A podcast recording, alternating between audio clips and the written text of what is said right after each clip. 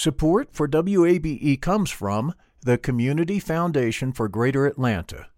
You can go beyond giving to impact. Learn more at cfgreateratlanta.org. I'm Earlonne Woods. I'm Nigel Poor. We're the hosts and creators of Ear Hustle from PRX's Radiotopia. Ear Hustle is a show about life inside prison, but it's not your typical prison podcast. In this next season, we've got stories about the objects people keep inside their prison cells, about residents in a women's prison who say they want to stay there, and the most beautiful prison garden Earlonne, I will never forget it. Ear Hustle stories about life on the inside told by those who live it. Find Ear Hustle wherever you get your podcasts.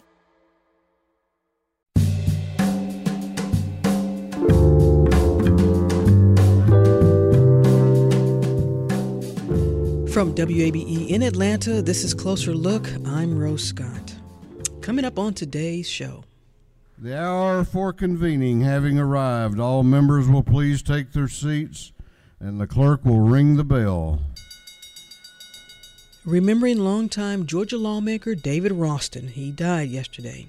Also, this hour, more than 60,000 Americans are expected to be diagnosed with pancreatic cancer this year. Now, we'll talk about symptoms, advances in treatment, and why an early diagnosis is critical. Plus, Atlanta's West Side is and has been changing fast. We know that. And that's leading the Arthur M. Blank Family Foundation to rethink how to best support the residents. So we'll learn how the organization plans to adapt and potentially change some of its initiatives. All that's coming up, but first is, as mentioned, days after announcing he would not seek re-election as State House Speaker, David Ralston has died after an extended illness. He was elected to the post back in 2010, and at his passing was the longest currently serving speaker in the country. Ralston was seen as running the State House in a steady manner and sometimes keeping the chamber's more extreme elements in check. He also oversaw bitter fights over abortion rights, transportation funding, and medical cannabis. And he was known for having respect from Republicans and Democrats. This past legislative session, Ralston made sure, as a champion of mental health reform in Georgia, that this measure would be passed into law. There is no issue this session more important to me than this issue. I am tired of telling desperate and hurting families that we have no treatment options available in Georgia. Ralston was a lawyer from Blue Ridge, that's up in North Georgia. His work also included trying to bring improvements to rural parts of the state. Ralston was 68 years old, and again, we'll have more about David Ralston later in the program. In other news, the City of Atlanta is setting aside $3.5 million to help small businesses in some of the area's most disadvantaged neighborhoods buy commercial property. Christopher Alston has more. Atlanta will give loans of up to $200,000 to help small businesses deemed to be demonstrating growth potential. The businesses also need to be located in areas outlined by census data as low income or federal opportunity zones. After 10 years of repayments on the loans, the businesses can apply to turn them into a grant. The Commercial Down Payment Assistance Loan Program is one of several similar programs for businesses in the city. This one was funded by $20 million from Wells Fargo. Christopher Alston, WABE News. Georgia's ports are outperforming competitors around the country, according to officials. As we hear from Emily Jones, she reports the continued growth comes even as rising inflation slows trade. The Port of Savannah handled nearly 553,000 container units in October, the second busiest month on record, and an increase of more than 9% over the same time last year. The Georgia Ports Authority says much of the growth came from new customers or existing customers increasing the amount they trade in Savannah. It's part of a broader shift in the container trade. Most containers coming in and out of the U.S. still move through ports on the West Coast, but East Coast ports like Savannah are handling an increasing share. Ports continue to struggle with backlogs, but officials say ships waiting at anchor to come into the port of Savannah are trending downward. Bigger docking space opening next year is expected to help. Emily Jones, WABE News, Savannah. And finally, the next few days will be pretty cold, if you didn't know already. So, warming centers are open in DeKalb and Atlanta as these low temperatures are expected to stay below 30 degrees for the next couple of days. Now, the City of Atlanta Center is located at the old Adamsville Recreation Center and is set to open at 8 each night through Sunday morning, and transportation will be provided to and from Atlanta's Warming Center from the Gateway Center for the Homeless Services, leaving at 8 p.m. and returning the next morning. Meanwhile, DeKalb County has four locations, so write this down Fire Station 3 in Avondale Estates, Fire Station 4 in Ellenwood, Fire Station 6 in Atlanta, and the North DeKalb Senior Center. The centers open at 8 each night and are scheduled to remain open through Saturday morning. And also, if you can and see someone who could use a coat or a jacket, please, by all means, offer it to them. This is Closer Look. We're back in a moment.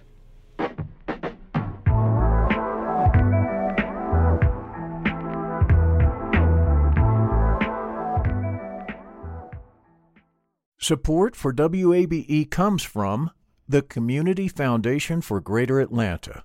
If you love Atlanta, you can invest in the big picture.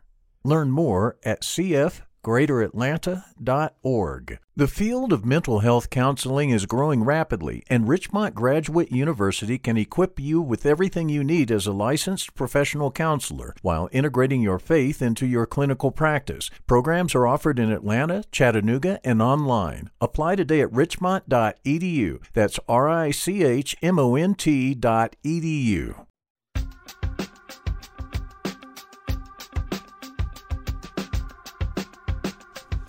And Closer Look continues from WABE in Atlanta. I'm Rose Scott. On this day, Thursday, November 17th, it marks World Pancreatic Cancer Day. And November is actually Pancreatic Cancer Awareness Month. Now, here in the United States, according to the American Cancer Society, they estimate about 62,000 people, about 32,000 men and 29,000 women, will be diagnosed with that cancer. And of that number, about 49,000 will die. Now, while it appears you're saying, wow, that's a low survival rate, but there are some incredible stories, and that's what we're going to focus on today the positive. So let's welcome from the National Pancreatic Foundation patient advocate and cancer survivor, Barbara Washburn. Also, the Pancreatic Cancer Action Network volunteer and stage four pancreatic cancer survivor, Elise Tedeschi. Thank you both for taking the time. I really appreciate it. Thank you for having us. Thank you.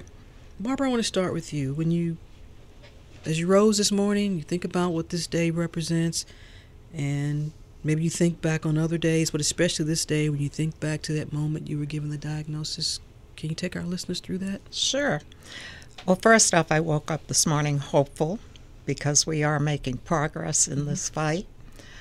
Um, going back to when I was diagnosed, I kind of took it better than I thought I would. It mm-hmm. was, um, I was very blessed wonderful doctors. I was very calm about it. They answered all my questions, so I felt I was in good hands. Mm-hmm. And I was never really depressed. I'm not sure why, but I think I just naturally try to be hopeful. What year was this, Barbara? It was five years ago now. Wow. Elise, what about you on this day and that moment for you? Well, I got diagnosed uh, January 5th, 2012. So you kind of can never forget those dates. Mm-hmm. But um, I remember I had I'd been misdiagnosed for a really long time, and so actually that day when I finally got a diagnosis, it was kind of like, okay, now I know what's going on. So mm-hmm. I had horrible, horrible mid back pain, and it just got worse and worse. And I I would say being diagnosed was definitely incredibly scary. However, I also have so much hope too because I'm here still alive mm-hmm. and I've been cancer free for 10 years. I mean, yeah. went through a lot to get there, but I also, I think the biggest thing I have is that I want to give back and help others mm-hmm. because I think I've been given a gift and I, the survival rates um, have gotten better, but they need to be a whole lot better. Were you all given a survival timeline, at least? Yeah, um, my doctor told me that I had less than nine months to live. Crazy. Barbara? No. I actually was told by uh, when they said, yes, it is cancer after the surgery, that if I had to have cancer, I had the best type. Yeah. So I'm going on that. At least nine months. Who did you tell first? Well, my sister was with me, mm-hmm. and then of course I, we told my husband first, um, and then that a little bit later, we had a, a conference call with my family and told them, and you know, it's very emotional, Yeah. emotional uh, call. And uh, you know, my mom is hysterical, but then my brother um, was like, "Well, you're beating this. I don't. That's that's it. There's no option, no other option." And at the time, um, my husband and I, our kids were in uh, kindergarten and second grade, so I was just in that mindset of, "There's no way I'm leaving my boys, and no one else is marrying my husband." He's mine. Yeah. Did you tell the kids? we we we basically we didn't really say the cancer word because they're so little Yeah. and um, we mostly said there's something inside of mommy that shouldn't be in mommy so i'm going to be taking a lot of medicine it's probably going to make me sick that sort of thing and then we did eventually tell them um, but i think I, I felt like I still was me. I still lived my life. I still went to their soccer games. I tried. I still worked, um, and, and I think that is a great part of going through it. And Barbara, who who were those first folks that you had this conversation with after you? the my doctor? husband. Mm-hmm. That my children are grown. Uh, and then I met with my grandchildren and told them. What was that conversation like, Barbara? Well, my oldest was in college, so we talked over the phone. She was a little concerned with it. Um, but I approached it in a very optimistic way, and we were all, we're going to beat this. It's not a problem. And I think they were good with that. And then we all went on a trip together Where'd you before go? the surgery. San Diego. Of all places, but yeah, San okay, San Diego's not bad. I'm not picking on San Diego. Send me an email. I love San Diego. but that's where y'all went, huh? Yeah, we took Yeah. a nice trip. Yeah. Let's talk about then the moment when you realized as you were going through your treatments that you know what, maybe uh, okay, I'm on the path of of beating this. Barbara, I'm gonna stay with you for a moment. What was you were optimistic. Both of you said you were, you were optimistic that, and, and we've heard people say that that is key. You know, Exactly. It's gonna be different for everybody, but that is Right. key. But as you're taking the treatment and you know you you're getting better, obviously. Yes. Uh, unfortunately, with me, during right after I had surgery, I had a seizure.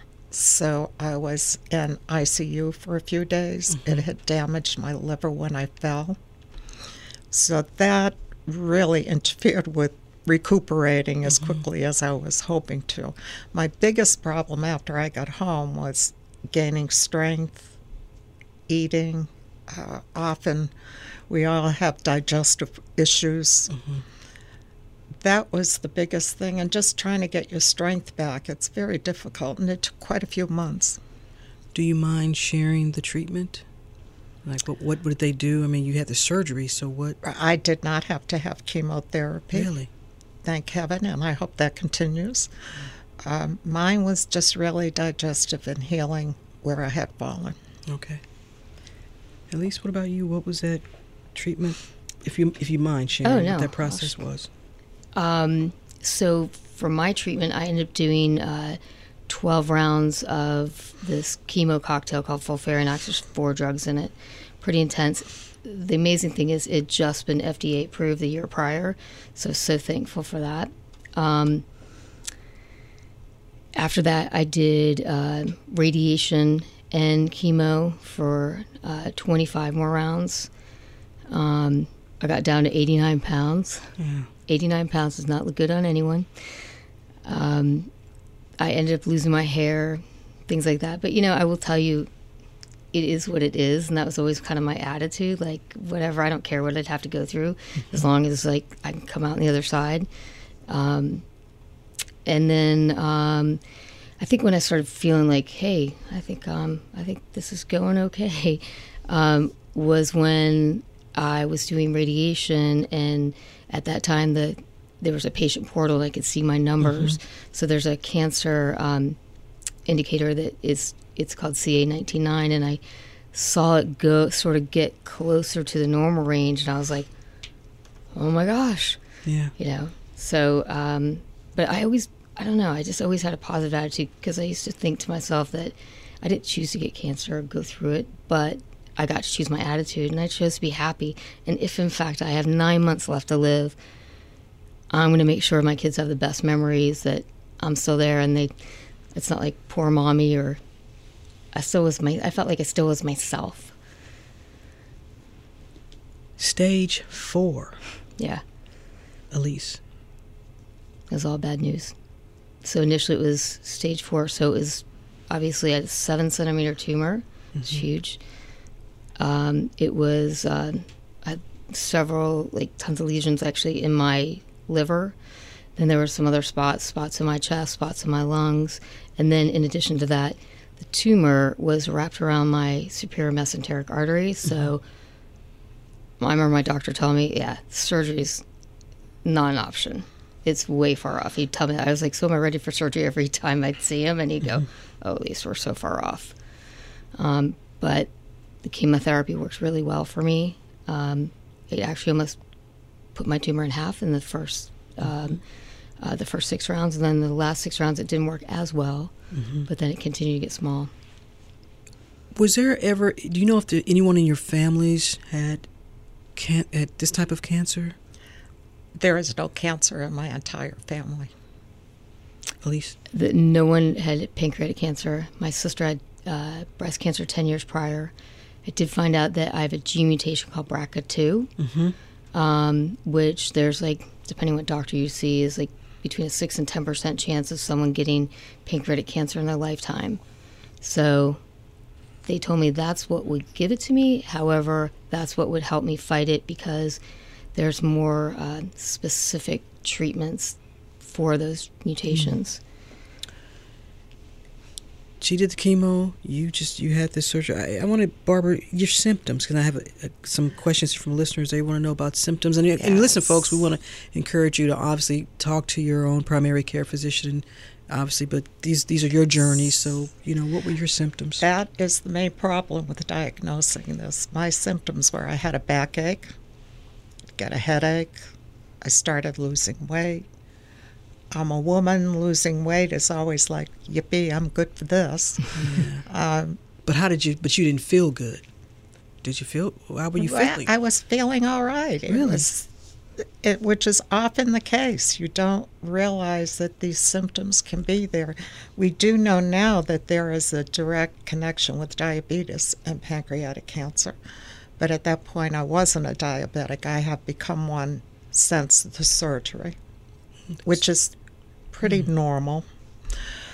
Uh, another symptom is the um, you get headaches and you can bloat or you have digestive issues, but none of it was anything that I thought was worrisome because these are things people have pretty much every day. Were you one of the people who routinely had a yearly checkup? You'd go to the doctor. Okay, same with you, Elise. Yep, sure did. They, my internist was very concerned about my liver enzyme counts because they were up, and that can be a, a good hint if you can get to a doctor, gastroenterologist, or whoever that might be, to know that and to pursue it rather than just ignore it. What were the symptoms for you, Elise? I had really intense mid back pain, and it was um, it was just intense, and it got worse and worse and worse. I also lost weight. Um, you know, I had some uh, digestive issues, like I, you know, sometimes have a little bit of heartburn and things like that, but it wasn't so prevalent that I thought, oh, and I'm having trouble. I did get misdiagnosed for a long time. Misdiagnosed. So I was told. Uh, so my doctor initially did uh, an an MRI without contrast. You really can't see your pancreas there. Mm-hmm. They told me I had slightly bulging disc, so I ended up going to physical therapy, which didn't help. I did see end up seeing a pain management doctor, and he's one that said, "You know, I don't think you have a back issue going on. I think you have a gut issue." So made an appointment with a gastrointestinologist um, where really they didn't see it as I mean it was kind of it all happened together. Mm-hmm. So um, my I switched internal medicine doctors and he did a CT scan with contrast and lo and behold he called me that night and said, You have a, a very large mass or tumor on or near your pancreas. And then made me a, a, a an appointment with a surgical oncologist the next day. I was like, why, why do we have a call? Why have we seen an oncologist? Mm-hmm. So, um, you have to be your own best advocate. That's what I want to talk about, and that's yeah. a good part of this conversation. What do you want folks to know about being your your your your an advocate for yourself? When you, no one knows our bodies better than we do, obviously. Correct. And you know when something's not right, and we we go to doctors because they they're the experts. That's what they do. Right. But what do you want folks to know about if you get some, if it doesn't sound right? Not that you're just gonna, you know, go against your doctor, but keep going. Mm-hmm. Just go to another doctor, get the answer you need because it's not normal to have those symptoms continuously. Yeah. And let's talk about now why you all do what you do. Elise. I I feel like I've been given a gift and sadly and not sadly, um, I probably speak to five new people a week yeah. that um, are being diagnosed. And, you know, I used to, and, and I think a lot of doctors in the past have blown it off because I was younger going, um, you know, having pancreatic cancer. But what I've seen is it, it is getting younger and younger. Um, I know, and Barbara can definitely speak to this, that there are more vets coming back with pancreatic cancer. Mm-hmm. And so there's actually a, a fund that the DoD is funding for research for pancreatic cancer.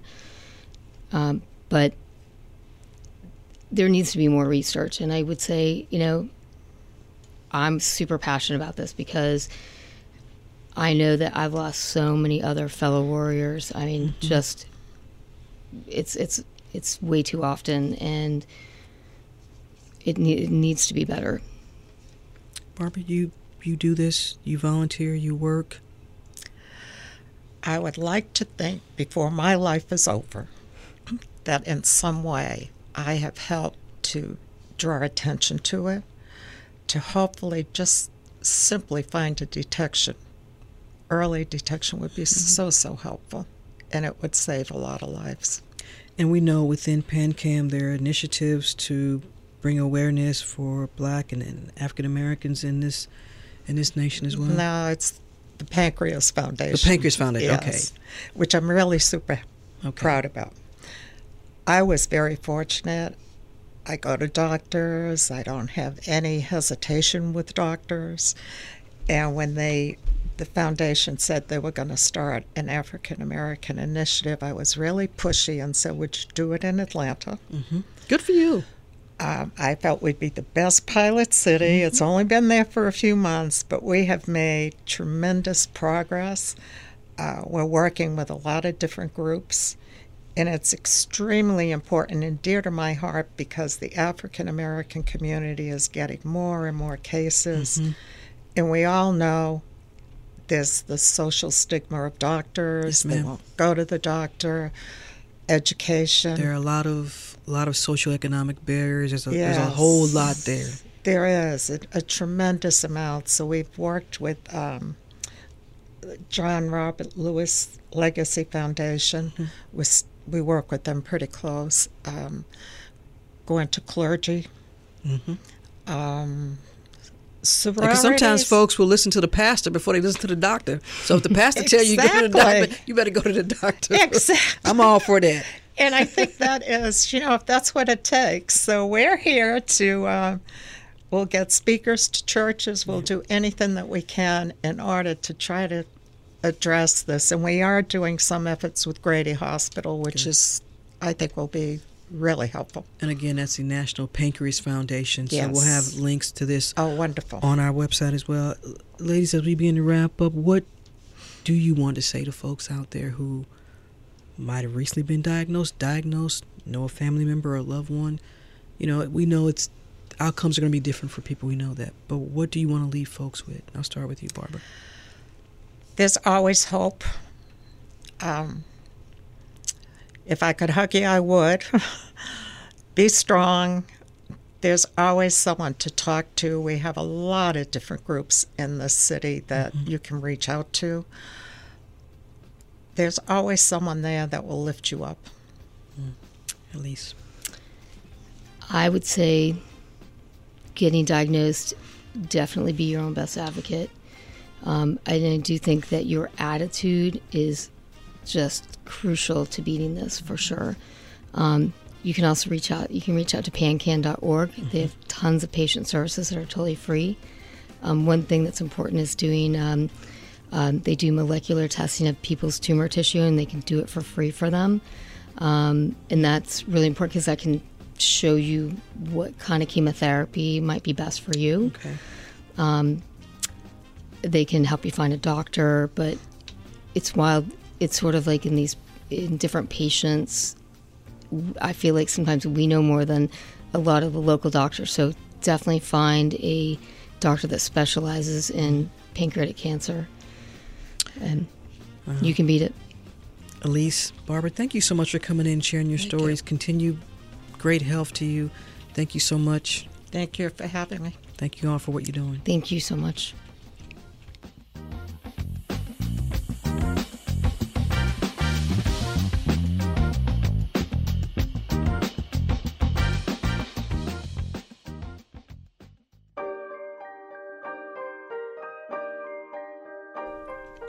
And you're listening to Closer Look. I'm Rose Scott.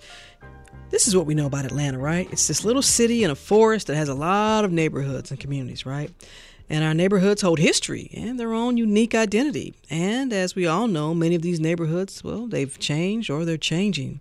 Atlanta's West Side is one that makes up many communities and neighborhoods. Think about Vine City, English Avenue, Mozley Park, Grove Park, Westview, I want y'all to stop saying Atlanta Upper West Side neighborhoods. I'm against it. So send me your emails. I don't care. And Danny agree with me, right? We'll talk about that in, a moment.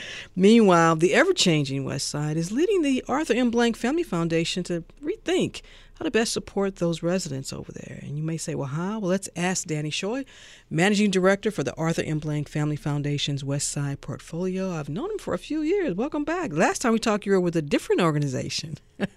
was. So good to be with you, Rose. Yeah, Thank you, you for having me back. All right. Before we get to the, this big announcement, too, give us some background on what the foundation has been working on for the West Side these past several years. Sure. So, since in since its inception, really since uh, our deep involvement on the West Side for the last eight years, the Blank Family Foundation, and really the Blank family of businesses. It's mm-hmm. not just the foundation, but it's also Atlanta United, Atlanta Falcons. Mm-hmm. Uh, so many different business entities have uh, really been working on um, housing and education and economic development and housing. And uh, what I'm excited to share is that we uh, th- earlier this year went through a pretty extensive process talking to uh, partners and stakeholders and community about what the emerging needs were uh, since we know that neighborhoods are not static and uh, people and neighborhoods change over time to really zero in in a laser like way and focus um, and uh, i'm here to share with you today that mm-hmm. what has come of that is that we are going to work to increase the economic mobility for our legacy residents in the English Avenue and Vine City neighborhoods uh, in the West Side to ensure that they have viable choices and options to remain in their neighborhood as the neighborhood continues to change. Let me stop you there for a moment because I have I've been reporting on this for a number of years and, and been immersed in that community. And I've talked to folks who say, "Well, understand this. So many of the the residents, there's very few residents that own the properties, and that's been an issue because now, I'm not just picking on developers, but developers are folks who come in and buy up those properties. So, is this a significant percentage of, of folks that we're talking about here, Danny? You're you're spot on, Rose. So we know between both neighborhoods, English Avenue and Vine City, that there are approximately 7,100 residents.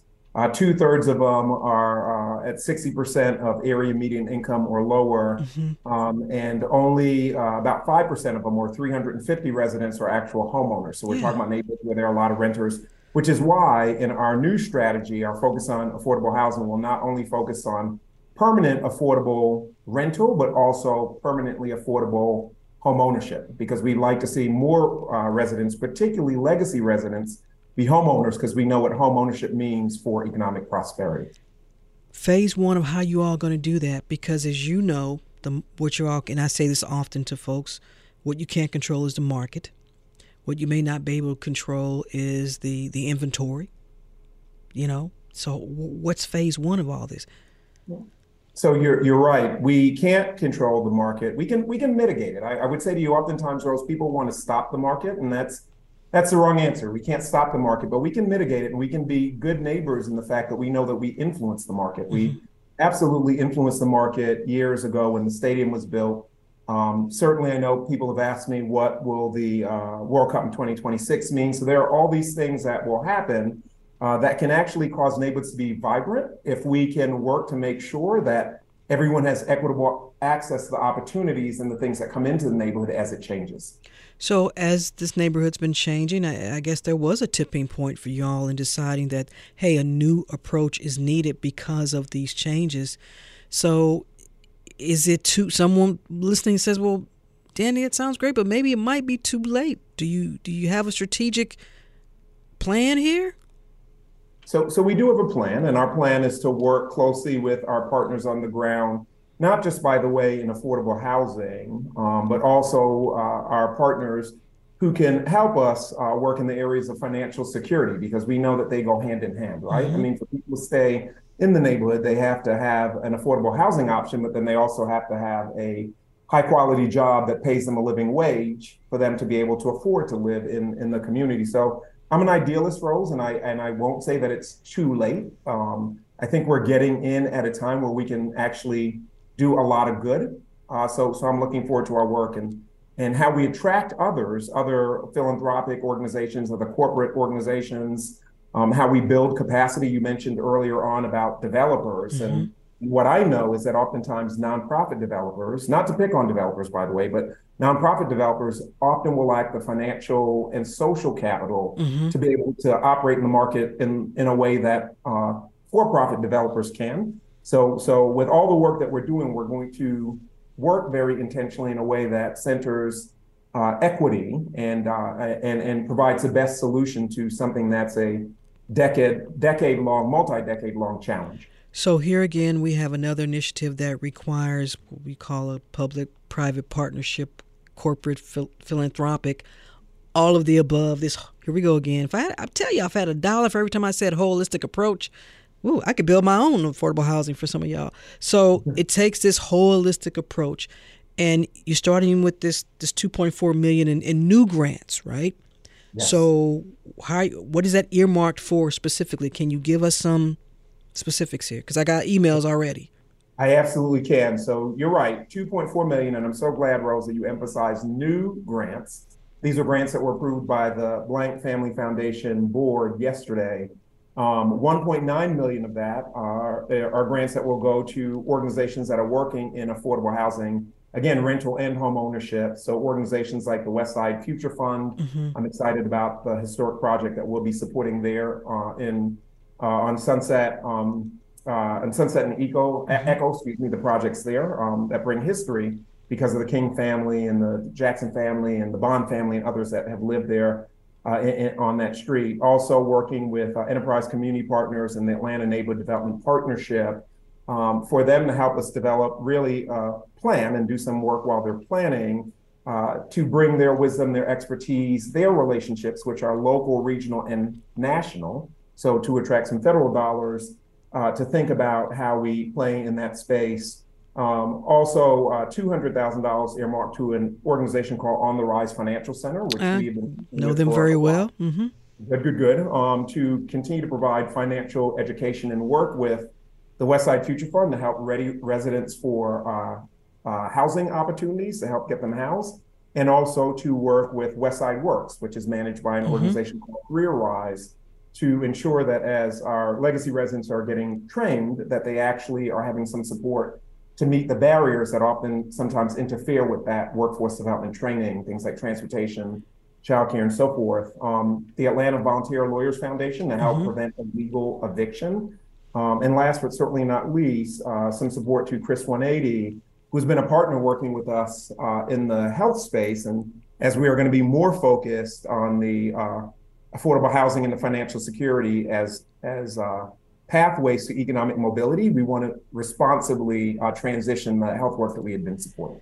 So, and Danny, based on everything that you've just said, and I want to go back so folks understand what we're talking about here, what you all, and I, and I hate to use the word up against, but again, to understand the plight of this community in the English English Avenue in Vine City, which is a historic, very important neighborhood in Atlanta.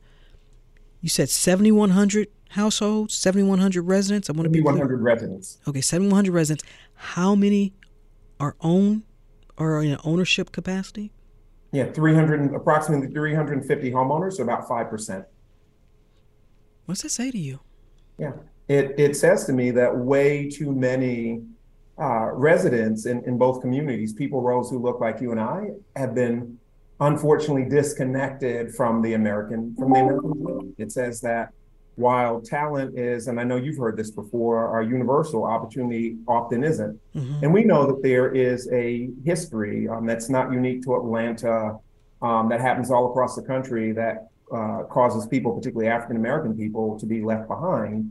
Um, this work that we intend to do is restorative. And it, it's why we're excited about this $2.4 million in new grants. And I meant to say that earlier, this 2.4 million in new grants is part of a larger grant making portfolio done this year that will total about 5 million for the year. Um, and this 5 million is part of the 57 million that the Blank mm-hmm. Foundation has invested uh, on the West Side since we began working there eight years ago. Is there, and if I missed it, forgive me, but I want to make sure because as you know, you mentioned Chris 180. I know they do a lot with mental health services, and you and I know right now that is an area that is great greatly needed.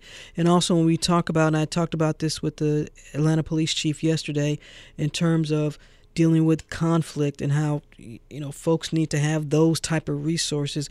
Is that an area that also you all at the foundation are, are going to be working working harder into that area in terms of mental health or, or anything that deals with with so more social and, and kind of how we all live and work around each other? So I'm so glad that you asked that, Rose, because I know that we are talking specifically about the West Side mm-hmm. um, and, and the foundation's commitment there. But the Blank Family Foundation has several other giving areas. So we're focused on things like uh, the environment, particularly looking at energy, mm-hmm. um, looking at democracy, looking at mental health and well being, looking at youth development, which is the other portfolio that I actually manage. Um, and then we have things that are uh, that hold unique and, and uh, special interest to our founder. Um, and mental health and well-being actually evolved from there as a, as a passion and interest of, of, of Arthur Blanks. Mm-hmm. Um, so the foundation at the end of the day is looking to um, really support and invest in opportunities that allow people to collectively thrive. And uh, any of those giving areas that I just mentioned to you, democracy, environment, mental health, and well-being, youth development are all areas of giving that will likely find or could likely find expression on the west side. Mm-hmm.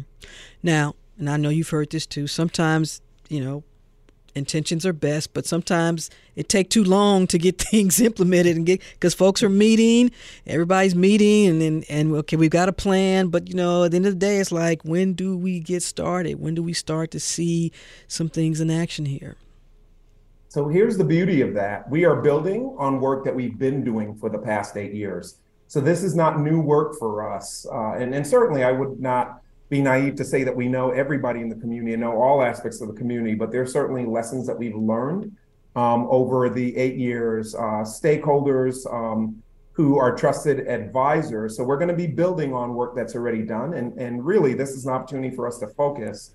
So in a way that we started really broadly eight years ago, um, we know that if we want to really drive impact and make a meaningful change, especially as time is not on our side, mm-hmm. because Atlanta is not going to become any more affordable. Um, this is the time, and it's it's really a unique time, Rose, as we work even with with the public sector, knowing that uh, Mayor Dickens is very committed over the next uh, four, maybe possibly seven years uh, to, for, to for the city to produce 20,000 affordable units mm-hmm. Uh, uh, of housing all across the city. Um, so, so this is actually the timing is now. The timing is good.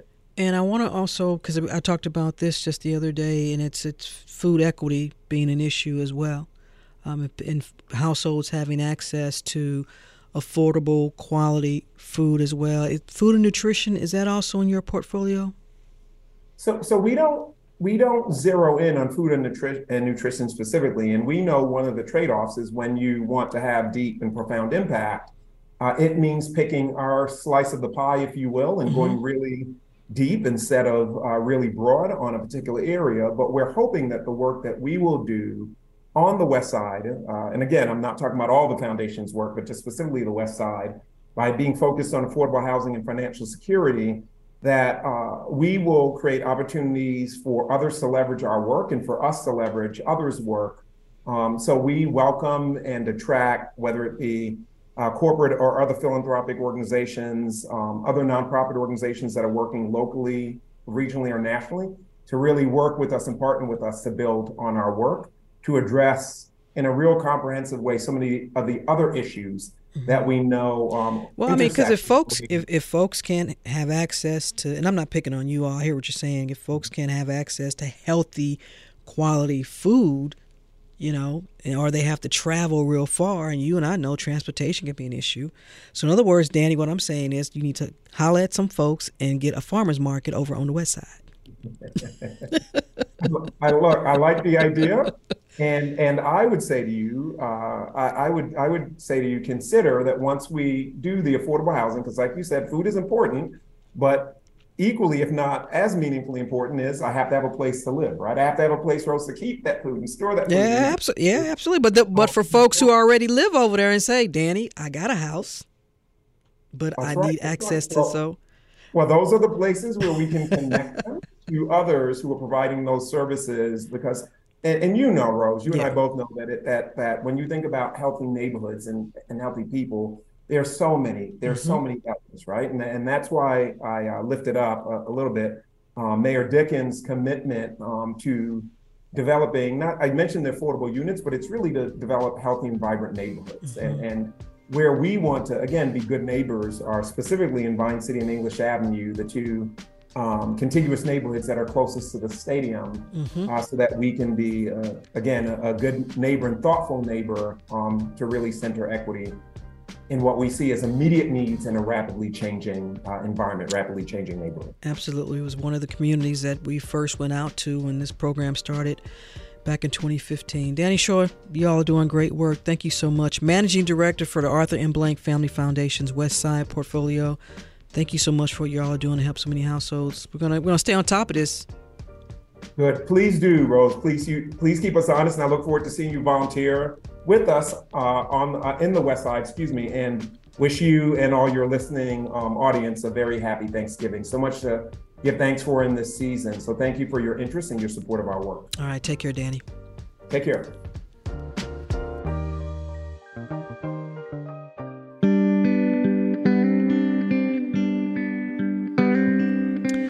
And Closer Look continues from WABE here in Atlanta. I'm Rose Scott.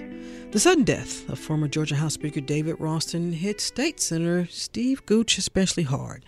He represents the 51st District that includes Blue Ridge, and that's where Ralston lived and worked as an attorney. Senator Gooch says he was proud to serve as Ralston's representative, proud to be his friend, and was in constant awe of his leadership. He was able to bring people together and he was able to find compromise and and find that spirit of cooperation for the good of Georgia. And Senator Gooch says Ralston's leadership style actually reminded him a lot of former House Speaker, the late Tom Murphy, and former Georgia Governor, the late Zell Miller. Tributes from all sectors on the death of Ralston have been pouring in. I want to bring in WABE politics reporter Rahul Bali with more. Rahul, welcome. Hey, Rose you know, it was just so interesting because you we were just having this conversation what, a couple of days ago, um, mm-hmm. and then I went back and was listening to the conversation I had with Speaker Ralston back in February. He was championing the mental health legislation, and here we are now um, talking about him in the past tense and his legacy. What comes to mind for you? You know, maybe we're in the prisoner of the moment because it did happen this year, but I think it, I think maybe in the end it's going to be that mental health care reform and substance abuse services reform package because it's so big and, and so much can still happen with that package. Mm-hmm. It is it's a big deal and it may end up being one of his leading major accomplishments. But you know, obviously, you also want to talk about you know the budget and, mm-hmm. and what he did uh, with. I mean, think about it. When he came in um, in 2009, 2010, we were still um, dealing with the effects of, of that recession. Mm-hmm. The Georgia State budget, I think that time was like eighteen billion dollars, and now you're looking at a thirty billion dollar mm-hmm. budget. But I think th- the biggest legacy has to do with style and and and how and temperament and how he ran you know the state house look you know he was a strong conservative republican mm-hmm. that's where he was on the issues but very much a moderating and a and a balancing approach to actually running the Georgia House of Representatives. You know, so many tributes have been coming in from both sides of the aisle. Uh, Mayor Andre Dickens uh, issued a statement. Uh, what are you hearing? You know, it's it's always interesting to hear about the stories you didn't know or the mm-hmm. things that you didn't know. Um, State Representative Mesha Mainor talking about, you know, when she had to deal with a stalker, and what you know not only the speaker but the speaker's wife comforting her and then they coming up with a plan of how to protect her. Mm-hmm. that's not a story that i had heard or maybe other people knew and i didn't know I but didn't know you're hearing that story. Um, stacey evans uh, talking about how uh, she was going to miss the uh, one of the votes on the controversial six week abortion ban. Mm-hmm. and um, or maybe a different abortion bill. Let me correct myself but she was also about to have a child, and he made sure that she was able to do a video. She talked about this on Twitter. Was able to do a video that was presented during the House debate. He, and again, this is these are two people on different sides of mm-hmm. the aisle, but she was talking about that on Twitter. These are the things that you're hearing um, with the passing of Speaker Ralston. What about you? I mean, as politics reporters, you know, you all you, you have some you have great relationships with politics. And then let's be clear, there's some that is like mm, maybe not so great, but um, you've been around a long time. That's my way of saying you're seasoned and a veteran. um, what are your memories of of David Ralston here? I had a good relationship with him. I mean, that's as as and and he was somebody that we could regularly interview and and you know what you could ask him questions that he may not have liked i mean here in the past year asking him about buckhead cityhood mm-hmm. um, not exactly the t- you know the topic, but he would answer the question, um, and and you could also follow up with him. So, uh, you know, and and he would you know at times you know say we're going this way on something mm-hmm. or that way. You could ask him questions, and that's something important in the job that I do and that we do. We're able to ask these questions uh, of lawmakers. He may not like them. Mm-hmm. He may have pushed back on some of your questions, but which is fine. You can push back, but, but you absolutely. know, for me, it's about being professional as well and uh, respectful. Yeah, I tell folks all the time, you can disagree, you can not like the question. I, I'm doing my best to make sure it's fair, and even mm-hmm. the conversations I had with him, uh, you know, and there was some pushback, but it was fair. And I remember when this program started back in 2015, and Dennis O'Hara was my co-host, and the first thing we said was, okay Dennis said, I'll get Speaker Ralston. And I said, okay, I'll talk to Stacey Abrams. And, and I also, over the years, have had opportunities to interview uh, Speaker Ralston. And if you're professional and you're polite, I'm good with you. I mean, look, and the important thing is look at how many respectful tributes you're hearing mm-hmm. from Democrats, from Republicans, even Republicans who didn't always agree with him, mm-hmm. um, from from members of the press, because again, I think again, we're not looking for special access or may we're looking for the ability for us to ask questions. Mm-hmm. You answer those questions and a respectful relationship. That's all we ask for, and that is what we had with Speaker Ralston. And Rahul, as we begin to wrap up, obviously when the legislators come back in January, be different, the environment and those first few, especially that first day, you're so used to hearing the speaker with the bell, you know. I mean, think about it. We're, we're not going to have Speaker Ralston. We're not going to have Calvin Smyre, mm-hmm. but he's still with us, obviously. Mm-hmm. It's that is just going to be such a different feel, you know, when the bell rings and and you know mm-hmm. uh, we start on January the 9th. And you know, hopefully for you know the other lawmakers, whether they're seasoned or whether they're new, the spirit of bipartisanship and the spirit of professionalism somehow will they can take that from David Ralston. That's WAB, hope for. Yeah, WABE politics reporter Rahul Bali. As always, I appreciate you taking the time. Always. That's it for this edition of Closer Look. Our producers are LaShawn Hudson, Daniel Razel, and Pat St. Clair. Our engineer is Kevin Rinker. A reminder let me know your thoughts on today's program or any other. You can always send an email, rose at wabe.org. And of course, you know, you can listen to Closer Look weeknights again at 7 or online, wabe.org slash closer look. And we have a podcast, so there's no way you can miss any of this. Stay tuned to 90.1 WABE Atlanta. I'm Rose Scott.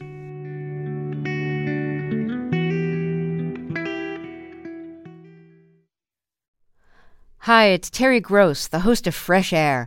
We bring you in depth, long form interviews with actors, directors, musicians, authors, journalists, and more. Listen to our Peabody Award winning Fresh Air podcast from WHYY and NPR. The Gold Dome Scramble podcast is now plugged in, a WABE Politics podcast. New name, same on the ground reporting from us, WABE Politics reporters Sam Gringlas and Rahul Bali. We'll cover local, state, and national politics as we talk to politicians and voters to break down each week's biggest headlines. New episodes drop on Fridays. Listen and subscribe at WABE.org or your favorite podcast platform. WABE.